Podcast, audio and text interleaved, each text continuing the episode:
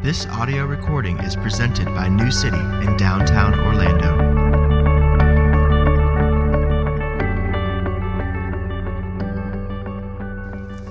This morning's scripture reading is from Matthew 6, verses 9 through 13. I will read verse 9, and then I will lead us out together. We will read together, starting with Our Father.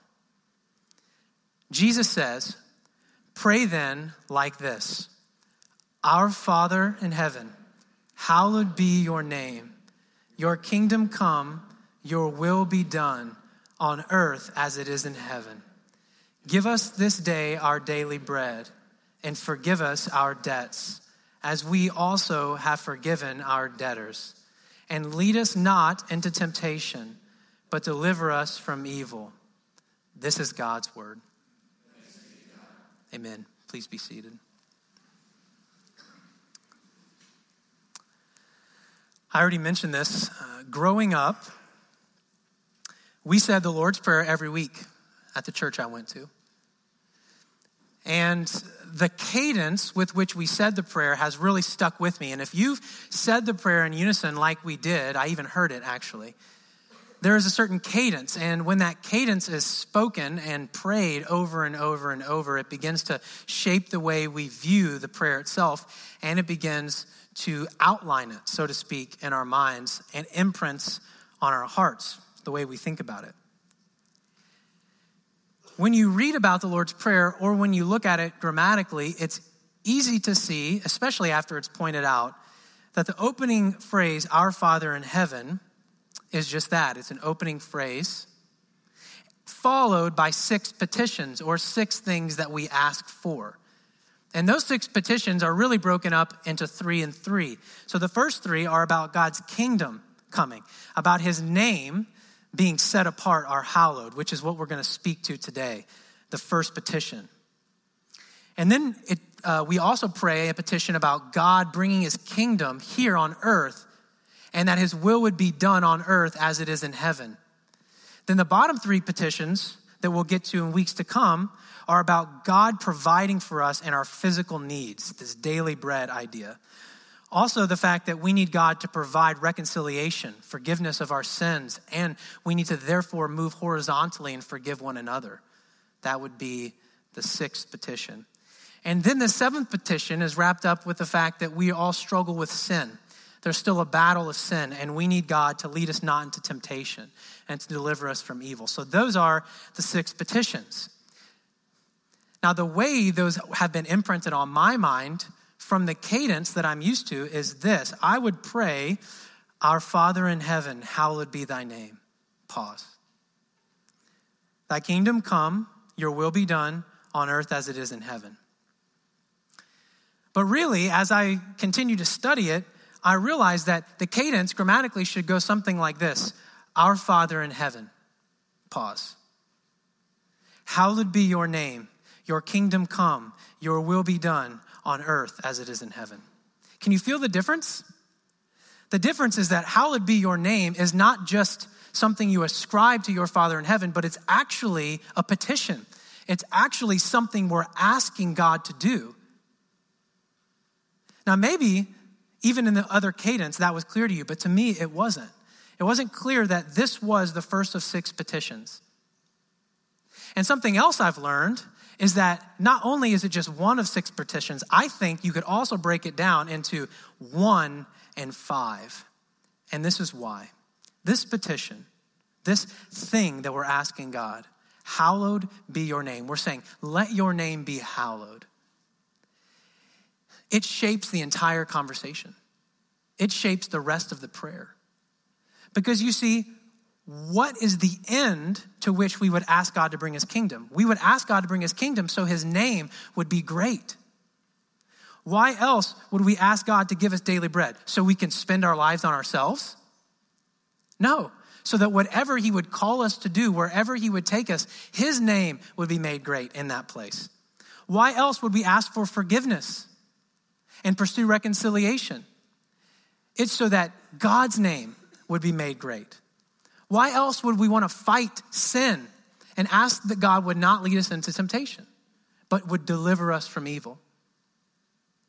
It's mainly so that God's name could be shown to be great. So you see, this is the first of the petitions for a reason because it sets us on a trajectory.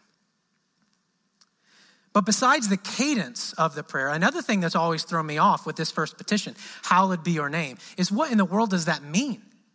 I mean, when's the last time you used the, you used the word hallowed? It's an old English phrase. Hallowed be thy name. And I think we still translate it this way just because it's such a known prayer. It's tradition. And I think it's rich and it's good, but not if we don't understand it.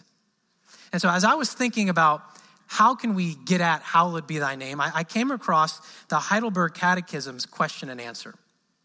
And so the question will be on the screen and the answer will be on the screen. I'm looking, okay, 122. In case you want to look this up later, you can write this down. This is the Heidelberg Catechism question and answer 122. What does the first petition mean? This is the answer. I think it's a good one, which is why we're reading it. Hallowed be your name means help us to truly know you, to honor, glorify, and praise you for all your works and for all that shines forth from them. What shines forth from God's works? Well, his almighty power, wisdom, kindness, justice, mercy, and truth. And it means help us to direct all of our living. That is what we think, what we say, and do. And I would add what we love and want. So that God's name, your name, will never be blasphemed because of us, but always honored and praised. So, name is synonymous in the Bible with God's presence, with his person. So, in our culture, name a lot of times simply is just something that distinguishes you from me, and that's it. But biblically speaking, and in other cultures, a name is the person themselves.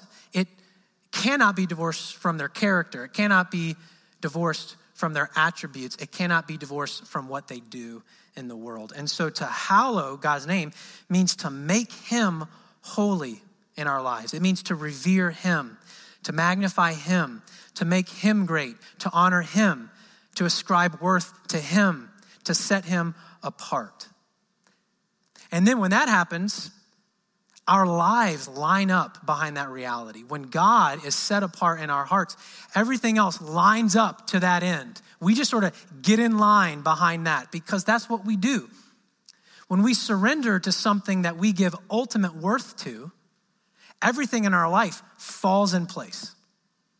Everything falls in place. When we ascribe or set God apart in our hearts as the most worthy thing in our lives, it's like the sun in our solar system.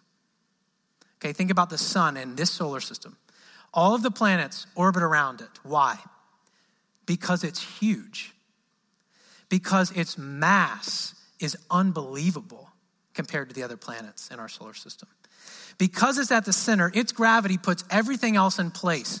If our sun was to be moved at all, chaos would ensue right? Our moon may fly into Mars and we may be swallowed up by Jupiter. I don't know what would happen, but it would not be good. That's why it's at the center, and that's why it is massive. And when the sun is at the center of the solar system, everything orbits around it. It doesn't go away, it doesn't disappear, it doesn't diminish, it just goes to its proper place. And when we have God set apart in our hearts as the most worthy thing in our universe. Because in fact, He is the most worthy thing. Everything else goes in its proper place. When God is at the center, everything else does not diminish or disappear. It just goes to the proper place. And so, what Jesus is doing by starting here is by saying the only way we can realistically, the only way we can properly pray any of the petitions that follow is first, we would ask God to make his name great in our heart, that he would be the sun in our solar system, so to speak. Now, when you talk about this language, this is worship language in the Bible. We, whatever is set apart as the most worthy thing in our life, that is the thing we worship. And so, since we're talking about prayer, I want to answer one question this morning related to this idea, this prayer, this petition that God would make his name great in our hearts, that he would set himself apart.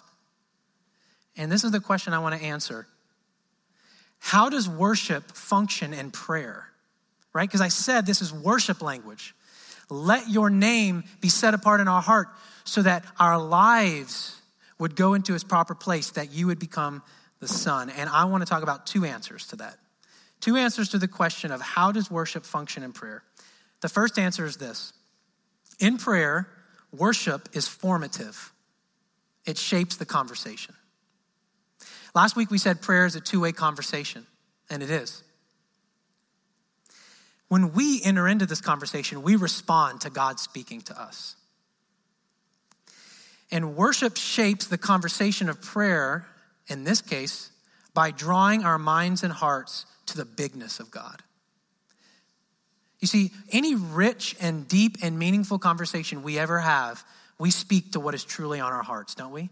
It's not surface level, it's not niceties. It's speaking to what is deep and rich and current in our minds and hearts. That is a deep, real conversation. And why would prayer be anything different than a deep, meaningful, real conversation? And so, Jesus, by starting off giving us this petition, is drawing our minds to the bigness and greatness of God. By telling us to start here, we are setting our minds on God. Now, listen, I said setting our minds and hearts on God, not a glance, okay? So it's not like what we really want to get to is the petition of God, use me in your mission. Your kingdom is coming. And of course, yes, I need food for that, and I need reconciliation with you so I can join you. Oh, yeah, but at the, at the first, we just need a glance at, yeah, you're, you're great and holler your name. But I want to get to this because that's normally how we attack our prayers and our problems, that we go right after them. But Jesus doesn't say, just glance. He is squaring our shoulders so that our entire body and mind and heart is facing this reality. We are squaring our shoulders at the very beginning and saying, God, set yourself apart in my life. How does this happen? I mean, how do we functionally do this? Right? Because hallowed be your name, or God set your name apart. Do we just repeat that every week? Well, yeah, that's a good place to start. But guess what? We also have a lot of other examples of what this might look like. In the Psalms, for example, even Psalm 111, the psalm that we read for our call to worship, is filled with praising God for his works. It's filled with things that if we would square our shoulders to them and think about them and meditate on them, our hearts might actually begin to open up. And our conversation surely would be shaped by all the things that Psalm 111 speaks to. A couple weeks ago, I think maybe a month ago now, I preached on Psalm 63. And one of the things I said was that I realized in preparing for that sermon, and really even before then, but it really came home to land in preparing for that sermon is that I had no idea how to praise. And because of that, the Psalms were never really that rich to me. I mean, I knew that they should be, but this wasn't my experience. So I prayed them and I sang them and I read them and I meditated on them. But really, when I understood the function of praise, they began to open up. And to praise God, among other things, is to list out all of the reasons why He is magnificent. It's to list out all the reasons he is praiseworthy. And then, sooner usually, or later sometimes, as we're doing that, we begin to compare or appraise God to other realities, right? When you appraise a painting or a house or a car, you're comparing its value to something else. So as you're listing out all of the things you're praising God for, you realize his greatness compared to everything else. And when we start there and we square our shoulders to that, it forms us. It forms our prayers. It sets our minds on something. It shapes the conversation. Now, without worship forming us, I think the conversation would end up looking a lot different, at least for me. So if I didn't have Jesus saying, as a pattern, now I think it's good to stop right here and, and let you know no matter what I say now or for this series, I do not want to imply at all that God does not care about the most minute things in your life. That God as a father doesn't care about the bottom half of this prayer. Of course he does. But it's his grace that he would have us at the beginning to look outside of ourselves and to square our shoulders to him so that everything else in our life would not disappear but it would go into the right place, remember? As He's the center. So I want to make that clear as I say this. Now, I think without Jesus as this pattern of prayer over time, calling me to square my shoulders to the bigness of God, praying that He would set Himself apart in my heart and in the world, we'll see next week. Without that, I think I would begin to turn inward on my own needs. I think I would begin to turn inward, and my whole life and my heart would shrink down to my own problems. And then they would be so big that they would overwhelm me whether it be my needs physically or emotionally or spiritually.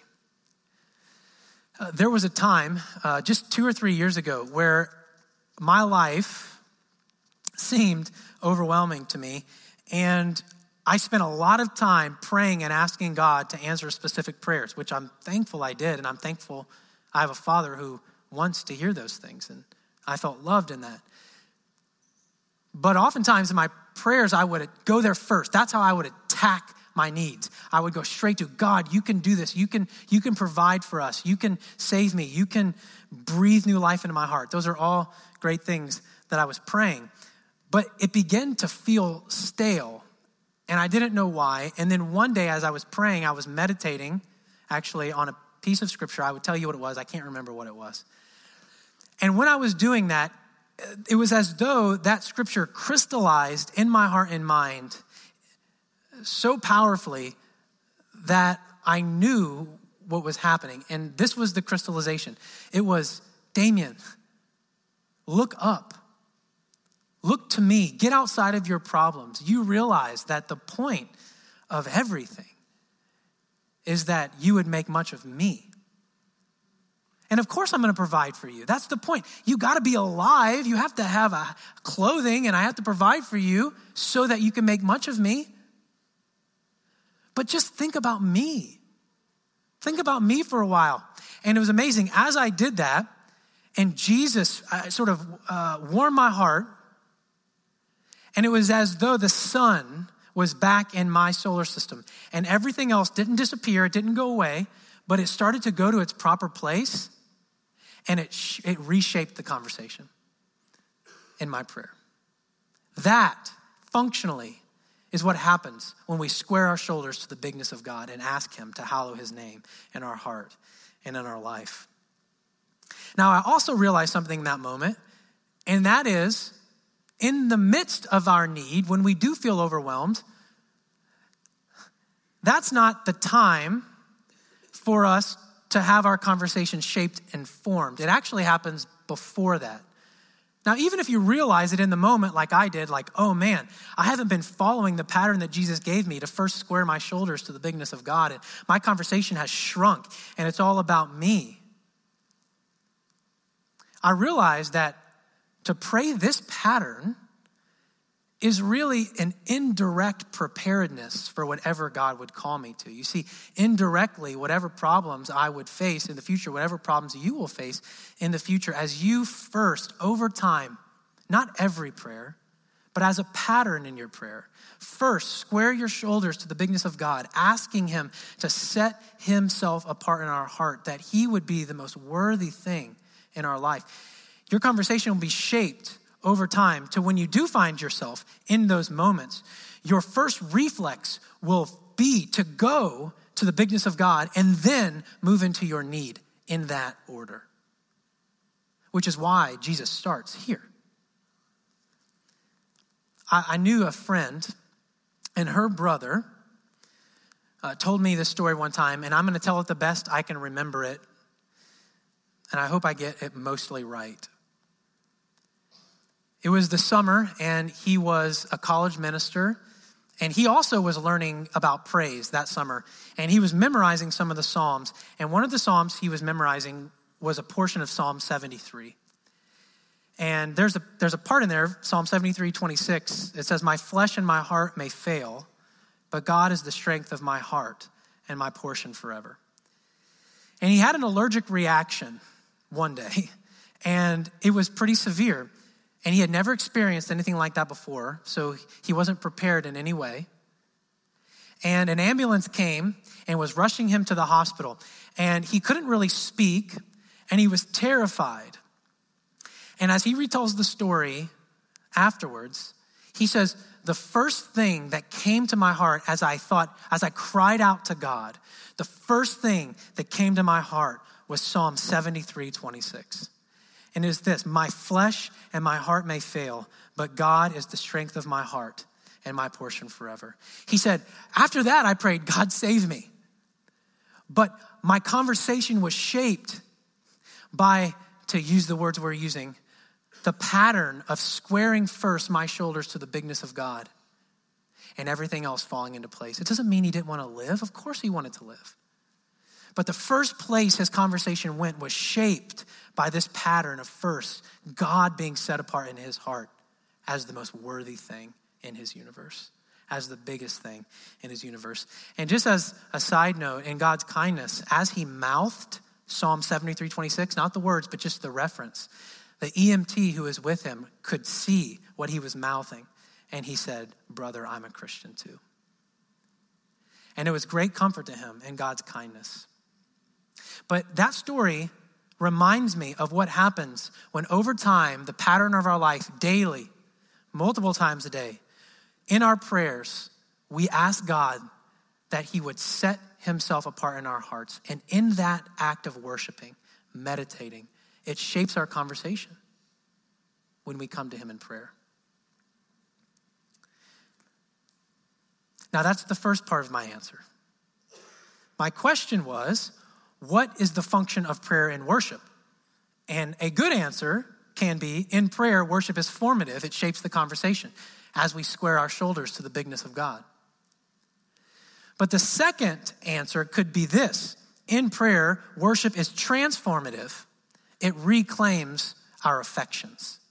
You see, what happens when you realize God is not the center of your universe? When you realize right now, and maybe for a long time, your heart has been shrunk in on your own needs to the exclusion of worshiping and praising God for who He is. Now, listen, God is gracious and He's kind and He's patient, and He's not mad at you for doing that, and He wants to hear your needs. But Jesus, in this pattern, tells us how our conversation can be shaped to where God is the center of our life, of our heart, of our universe. So, what does it look like to reclaim our affections, and what are the affections anyway? In the New Testament, the word cardia, heart, it was translated as heart. It means something like bowels or gut. And in church history and all throughout, well, theology, church history, teaching, Bible teaching, people all the way back to St. Augustine have pointed out this reality that cardia or the gut or heart is sort of the center of gravity for a person. It's sort of like the seat of our desires, of our longings. And so, therefore, it's really, really important. And this is why. Because it's your center of gravity, if I really want to know what you're about, like what you're really about, I'm not going to ask you what you know.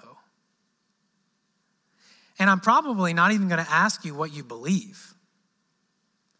If I really want to know what you're about, I'm going to say, What do you want? What do you desire? And the reason that's going to tell me so much about you is because human beings are lovers, human beings are worshipers. We are designed to want.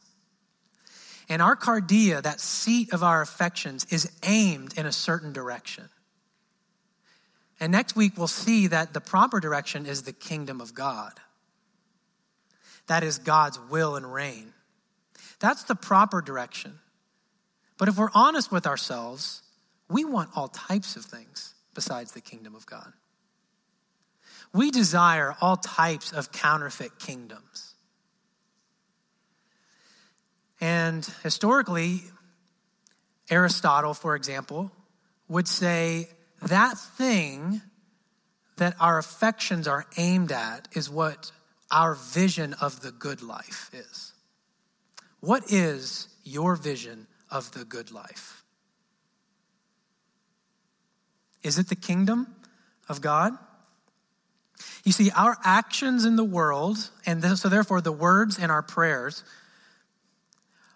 are pulled by our desires. Our words, our prayers, our actions, the way we line up our lives, they're pulled towards our desires, not pushed by our beliefs. Do you see the difference? You and your action, your longings, you and your life are pulled by what your heart loves, where your affections are, what you ascribe worth to. That is to say, what you worship. Your life is pulled towards that more than you're pushed towards what you believe. And so, in that way, that's why in Psalm 111, verse 6, for example, says this. Oh, I lost it. Here it is. 111, verse 6. The psalmist says, He has shown his people the power of his works. Not merely he has told, which he has, but he has shown, he has acted in the world. And that is because worship, our affections, are planted in our heart. Our vision of the good life is planted in our heart. And when watered, it sprouts and it grows. And it's not just a list of beliefs, it's a picture, it's a story, it's a vision of the good life. That is what pulls you. Not a list of all the things that you know are right, but a picture, a vision, a desire that pulls you towards your vision of the good life. And that is why Jesus calls us first to square our shoulders. Because not only does it shape the conversation, but when we square our shoulders, we feel the tension, right? As we're turning, because the first part of the pattern is to ascribe glory to God. And then we realize we've actually been ascribing glory and worth and setting apart other things above God. And we'll feel the tension as we try to turn towards Him. But in doing that, in recalling all of the works of God and the story that we are a part of over and over, in the midst of community, regularly, daily, that false vision of the good life begins to lose its traction because we actually see that it's empty. In considering our current vision of the good life and appraising it or comparing it to the kingdom of God, which is full of justice, mercy, compassion, power, fullness, holiness, wholeness, properness, light as opposed to darkness, majesty as opposed to sin. As we begin to see these things, we want those things because we're made for those things. And as we see that God just hasn't told us the list of what is good to be desired, He has displayed it and made it desirable. We've seen it in action. We've seen compassion over greed. We've seen light over darkness. We've seen majesty over counterfeit. We've seen it. And as we rehearse it through prayer and meditation, we realize it's not enough to understand the worthlessness of the world. We must value the worth of God. And where have we seen it most beautifully? Where have we seen the kingdom of God, the reign of God, the rule of God most impressively. It's in Jesus Christ. So you see, to square our shoulders to the goodness of God, to square our shoulders to the place that God deserves in our heart and life, ultimately, the place where the power of sin will be broken is when we realize what God has done, the lengths to which He has gone to free us from the counterfeit vision of the good life. Jesus is God in the flesh. the one who is ultimately worthy, the one who deserves all praise and all honor and all glory. And it was that Jesus who came on the cross and was mocked, not honored, was spit on, not worshiped. So that in that moment, our desire and affections for false kingdoms could be broken and would be broken. And so, where is our hope? How can this happen? And isn't it so comforting that it's a prayer? It is a prayer, not a statement. It's a prayer. God, please do this in my heart. Please do this in my life. And as we focus on God's saving in Jesus Christ, that is where our hope is. That is where our hope for transformation is. That is how our affections will be reclaimed. By reading, by meditating, by praying, by dwelling in the story of God. And we see that most clearly in Jesus Christ. Let's pray.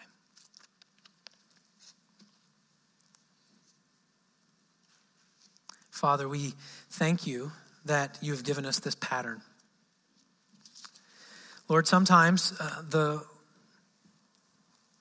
I don't know, maybe more arrogant we get or the more foolish times we have, we believe somehow that we get the Christian life. And what's more basic than prayer? But yet, we absolutely need you over and over to reshape our prayer life, to reclaim our affections. And we are so thankful that you've given us this pattern of which the first and trajectory setting petition is that you would become the center of our affections. That as you would make your own place in our hearts and that you would be set apart, everything else in our life would not disappear, would not be lessened, but would go in its proper place. We ask now that as we go out this week, that we in our prayers would start with the realization that you are a Father who is King because you're in heaven and that's where you live. That's where you dwell. And Jesus, you, you left that dwelling place to come reclaim our affections, to form us, to shape us, to give us hope, to set us free. And as we pray this song of response, we ask that you would lift up our eyes to your largeness, to your glory, that you would square our shoulders to your reign and your presence and who you are. We're thankful. In Jesus' name.